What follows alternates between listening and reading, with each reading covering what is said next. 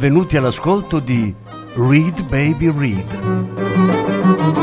un programma di reading letterario radiofonico a cura di Franco Ventimiglia e Claudio Tesser.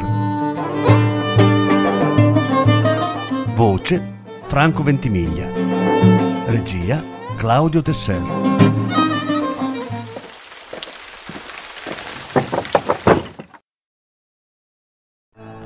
Gomorra dal libro di Roberto Saviano. Secondo capitolo Angelina Jolie.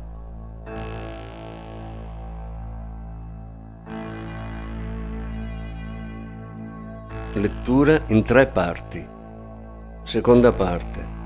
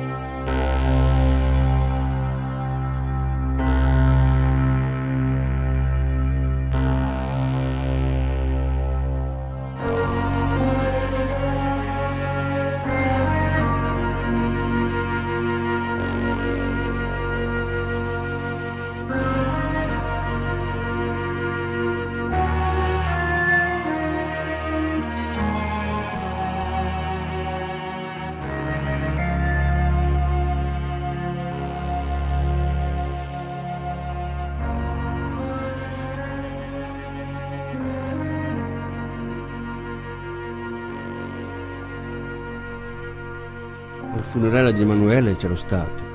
15 anni in certi meridiani di mondo sono solo una somma. Crepare a 15 anni in questa periferia sembra scontare una condanna a morte, piuttosto che essere privati della vita. In chiesa c'erano molti, moltissimi ragazzi, tutti scuri in volto. Ogni tanto lanciavano qualche urlo e addirittura un corretto ritmato fuori dalla chiesa. Sempre con noi rimarrai, sempre con noi. Gli ultra lo scandiscono solitamente quando qualche vecchia gloria abbandona la maglia. Sembravano allo stadio, ma c'erano solo cori di rabbia. C'erano poliziotti in borghese che cercavano di stare lontano dalle navate. Tutti li avevano riconosciuti, ma non c'era spazio per le scaramucce. In chiesa riuscii subito a individuarli, o meglio loro individuarono me, non trovando sul mio viso traccia del loro archivio mentale.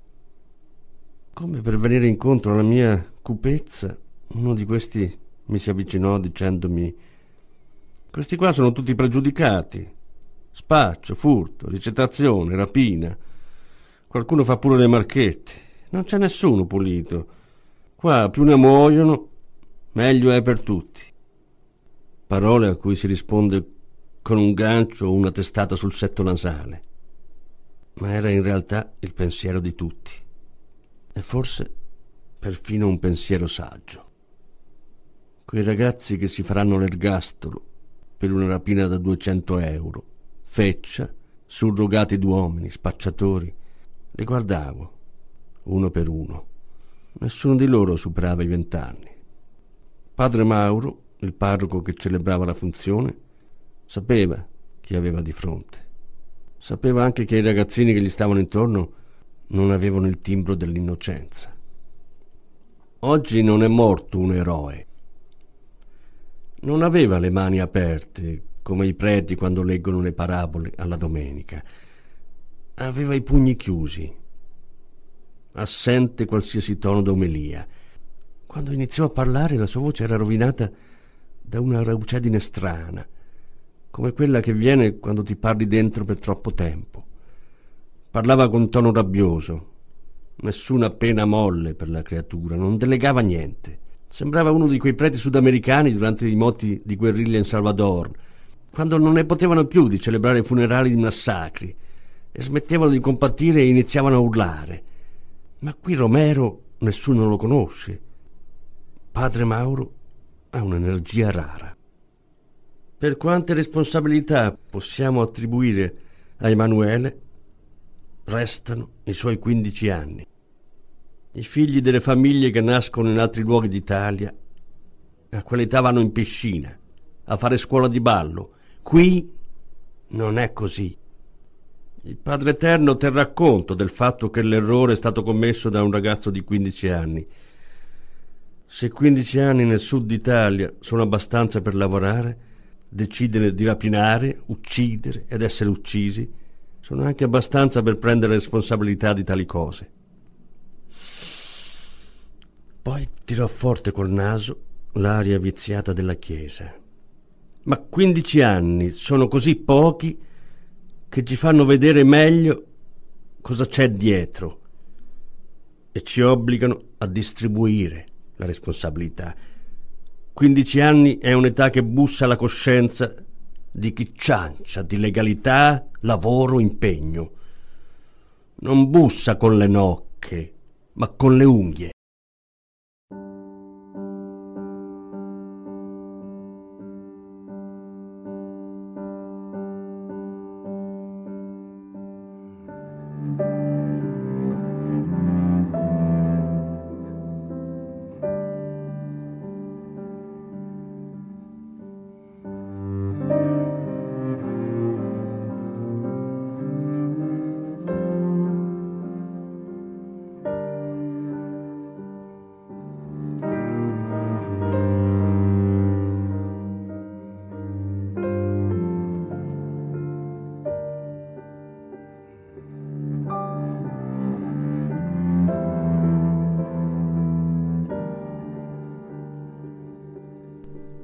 Parroco finì l'omelia.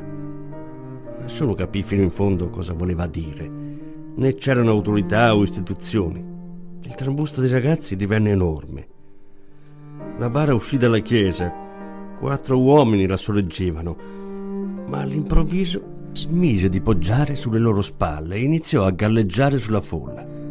Tutti la mantenevano con il palmo delle mani, come si fa con le rock star quando si catapultano dal palco sugli spettatori il feretro ondeggiava nel lago di dita. Un corteo di ragazzi in moto si schierò vicino alla macchina. La macchina lunga dei morti, pronta a trasportare Manu al cimitero. Acceleravano col freno premuto. Il rombo dei motori fece da coro all'ultimo percorso di Emanuele. Sgommando, lasciando ululare le marmitte. Sembrava volessero scortarlo con quelle moto sino alle porte dell'oltretomba. In poco tempo un fumo denso e un puzzo di benzina riempì ogni cosa e impregnò i vestiti. Tentai di entrare in sacrestia. Volevo parlare a quel prete, che aveva avuto parole roventi. Mi anticipò una donna. Voleva dirgli che in fondo il ragazzo se l'era cercata, che la famiglia non gli aveva insegnato nulla. Poi, orgogliosa, confessò: I miei nipoti, anche se sono disoccupati, non avrebbero mai fatto una rapina. E continuando nervosa, ma cosa aveva imparato questo ragazzo? Niente. Il prete guardò per terra. Era in tuta. Non tentò di rispondere. Non la guardò neanche in viso.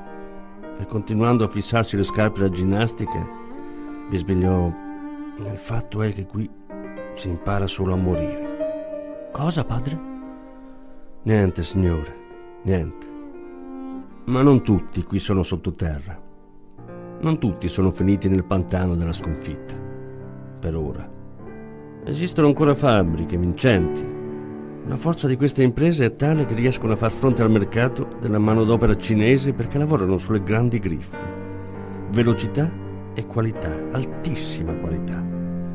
Il monopolio della bellezza dei capi d'eccellenza è ancora loro. Il Made in Italy si costruisce qui. Caivano, Sant'Antimo, Arzano e via via tutta la Las Vegas campana. Il volto dell'Italia nel mondo ha i lineamenti di stoffa adagiati sul cranio nudo della provincia napoletana.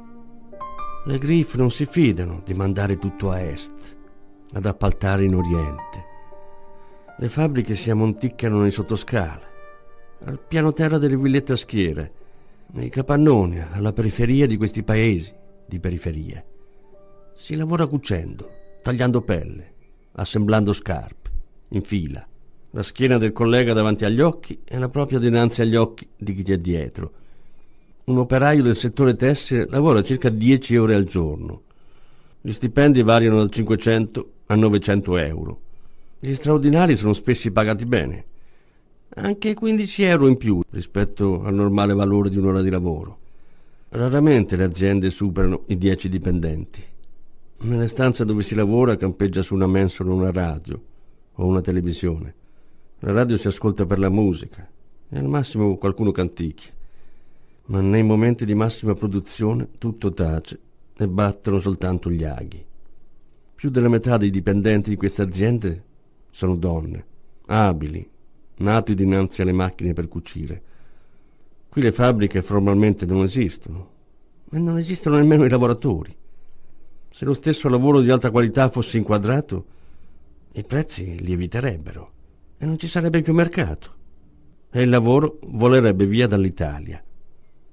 Gli imprenditori di queste parti conoscono a memoria questa logica. In queste fabbriche spesso non c'è astio tra operai e proprietari. Qui il conflitto di classe è molle come un biscotto spugnato. Il padrone spesso è un ex operaio. Condivide le ore di lavoro dei suoi dipendenti, nella sua stessa stanza, nello stesso scranno. Quando sbaglia paga direttamente con ipoteche e prestiti. La sua autorità è paternalistica. Si litiga per un giorno di ferie o per qualche centesimo di aumento. Non c'è contratto, non c'è burocrazia. Volto contro volto e si tracciano così gli spazi delle concessioni e degli obblighi che hanno il sapore dei diritti e delle competenze. La famiglia dell'imprenditore vive al piano di sopra dove si lavora. In queste fabbriche spesso anche le operaie affidano i loro bambini alle figlie del proprietario, che diventano babysitter, o alle madri, che si trasformano in nonne vicarie. I bambini delle operaie crescono con le famiglie dei proprietari. Tutto questo crea una vita comune, realizza il sogno orizzontale del post-fordismo. Far condividere il pranzo a operai e dirigenti, farli frequentare nella vita privata, farli sentire parte di una stessa comunità. In queste fabbriche non ci sono sguardi che fissano il terreno, sanno di lavorare sull'eccellenza e sanno di avere stipendi infimi, ma senza l'uno non c'è l'altro. Si lavora per prendere ciò di cui hai bisogno, nel miglior modo possibile, Così nessuno troverà motivo per cacciarti. Non c'è rete di protezione, diritti, giuste cause, permessi, ferie. il diritto te lo costruisci, le ferie le implori. Non c'è da lagnarsi, tutto accade come può accadere. Qui c'è solo un corpo, un'abilità, una macchina e uno stipendio. Non si conoscono dati precisi su quanti siano i lavoratori di queste zone, né quanti invece siano regolarizzati ma costretti ogni mese a firmare buste paga che indicano somme mai percepite.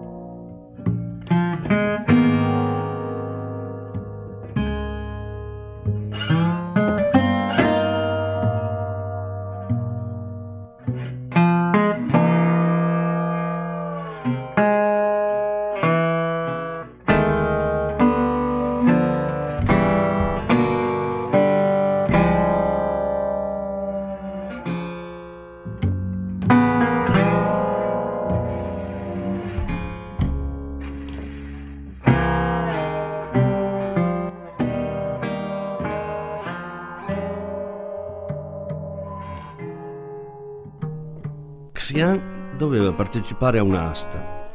Entrammo nell'aula di una scuola elementare. Nessun bambino, nessuna maestra. Solo i fogli Bristol attaccati alle pareti con enormi letterone disegnate. In aula aspettavano una ventina di persone che rappresentavano le aziende.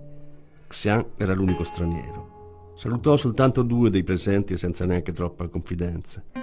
Un'auto si fermò nel cortile della scuola. Entrarono tre persone, due uomini e una donna. La donna aveva una gonna di pelle, tacchi alti, scarpe di vernice. Si alzarono tutti a salutarla. I tre presero posto e iniziarono l'asta. Uno degli uomini tirò tre linee verticali sulla lavagna e iniziò a scrivere sotto dettatura della donna. La prima colonna 800. Era il numero di vestiti da produrre. La donna elencò tipi di stoffa e qualità dei capi. Un imprenditore di Sant'Antimo si avvicinò alla finestra e dando le spalle a tutti propose il suo prezzo e i suoi tempi. 40 euro a capo in due mesi. Venne tracciata sulla lavagna la sua proposta. 842. I visi degli altri imprenditori non sembravano preoccupati. Non aveva osato con la sua proposta entrare nelle dimensioni dell'impossibile e questa cosa evidentemente faceva piacere a tutti. Ma i committenti non erano soddisfatti. L'asta continuò. Le aste che le grandi griffe italiane fanno in questi luoghi sono strane. Nessuno perde, ma nessuno vince l'appalto. Il gioco sta nel partecipare o meno alla corsa. Qualcuno si lancia con una proposta dettando il tempo e il prezzo che può sostenere. Ma se le sue condizioni saranno accettate, non sarà l'unico vincitore. La sua proposta è come una rincorsa che gli altri imprenditori possono tentare di seguire. Quando un prezzo viene accettato dai mediatori, gli imprenditori presenti possono decidere se partecipare o meno. Chi accetta riceve il materiale, le stoffe. Le fanno inviare direttamente al porto di Napoli e da lì ogni imprenditore le va a prendere. Ma uno soltanto verrà pagato al lavoro ultimato quello che consegnerà per primo i capi confezionati con elevatissima qualità di fattura. Gli altri imprenditori che hanno partecipato all'asta potranno ottenersi i materiali, ma non avranno un centesimo. Le aziende di moda ci guadagnano così tanto che sacrificare stoffa non è una perdita rilevante. Se un imprenditore per più volte non consegna, sfruttando l'asta per avere materiale gratuito, viene escluso da quelle successive. Con quest'asta i mediatori delle griffe si assicurano la velocità di produzione, perché se qualcuno tenta di rimandare, qualcun altro ne prenderà il posto. Nessuna proroga è possibile per i tempi dell'alta moda. Un altro braccio si alzò per la gioia della donna dietro la scrivania. Un imprenditore ben vestito, elegantissimo. 20 euro in 25 giorni.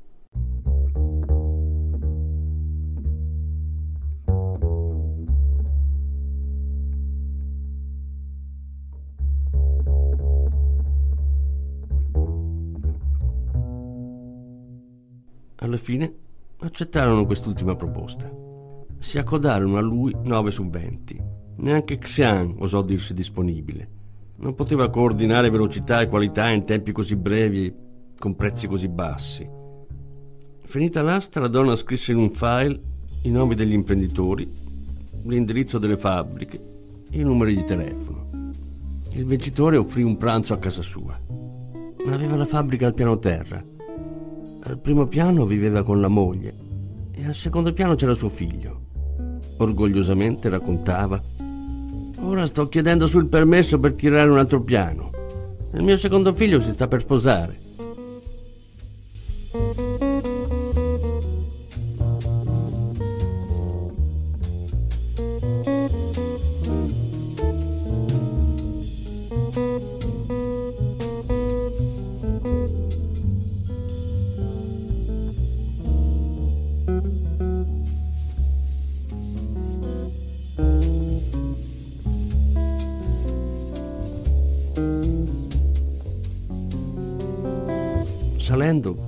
Raccontarci della sua famiglia, in costruzione come la sua villetta. Non mettete mai maschi a controllare le operaie. Fanno solo guai. Due figli maschi ho e tutti e due si sono sposati con nostri dipendenti. Mettete i ricchioni. Mettete i ricchioni a gestire turni e a controllare il lavoro, come si faceva una volta. Le operaie e gli operai salirono per brindare per l'appalto. Avrebbero dovuto fare turnazioni molto rigide, dalle 6 alle 21, con uno stacco di un'ora a pranzo e un secondo turno dalle 21 alle 6 del mattino. Le operaie erano tutte truccate, con gli orecchini e il grembiule per proteggersi dalle colle, dalla polvere, dal grasso dei macchinari come Superman che si toglie la camicia e sotto già la sua tuta azzurra. Queste ragazze, tolto il grembiule, erano pronte per una cena fuori. Gli operai invece erano abbastanza trasandati, con felpacce e pantaloni da lavoro. Dopo il brindisi il padrone di casa si appartò con un invitato. Si defilò insieme agli altri che avevano accettato il prezzo d'asta. Non stavano nascondendosi, ma rispettavano l'antica usanza di non parlare di denaro a tavola. Xian mi spiegò sin nel dettaglio chi fosse quella persona. Era identico a come nell'immaginario appaiono i cassieri di banca. Doveva anticipare liquidità, stava discutendo i tassi di interesse, ma non rappresentava una banca. Le griffe italiane pagano solo al lavoro ultimato. Anzi, solo dopo aver approvato il lavoro. Stipendi, costi di produzione e persino di spedizione, tutto viene anticipato dai produttori. I clan, a seconda della loro influenza territoriale, danno liquidità in prestito alle fabbriche. Ad Arzano i di Lauro, a Sant'Antimo i Verde, i Cennamo a Crispano. E così in ogni territorio. Queste aziende ricevono la liquidità dalla Camorra con tassi bassi, dal 2 al 4%. Nessuna azienda più delle loro potrebbe accedere ai crediti bancari producono per l'eccellenza italiana, per il mercato dei mercati, ma sono fabbriche buie e gli spettri non vengono ricevuti dai direttori di banca. La liquidità della camorra è anche l'unica possibilità per i dipendenti per accedere a un mutuo. Così, in comuni dove oltre il 40% dei residenti vive di lavoro nero, 6 famiglie su 10 riescono ugualmente a comprare una casa. Anche gli imprenditori che non soddisfano le esigenze della GRIF troveranno un acquirente. Venderanno tutto ai clan per farlo entrare nel mercato del falso. Tutta la moda delle passerelle, tutta la luce delle prime più mondane proviene da qui, dal napoletano e dal Salento, i centri principali del tessile in nero. I paesi di Las Vegas e quelli di Casarano, Tricase, Taviano, Melissano, ossia Capo di Leuca, il Basso Salento. Da qui partono, da questo buco. Tutte le merci hanno origine oscura, è la legge del capitalismo. Ma osservare il buco, tenerlo davanti, insomma, dà una sensazione strana, una pesantezza ansiosa, come avere la verità sullo stomaco.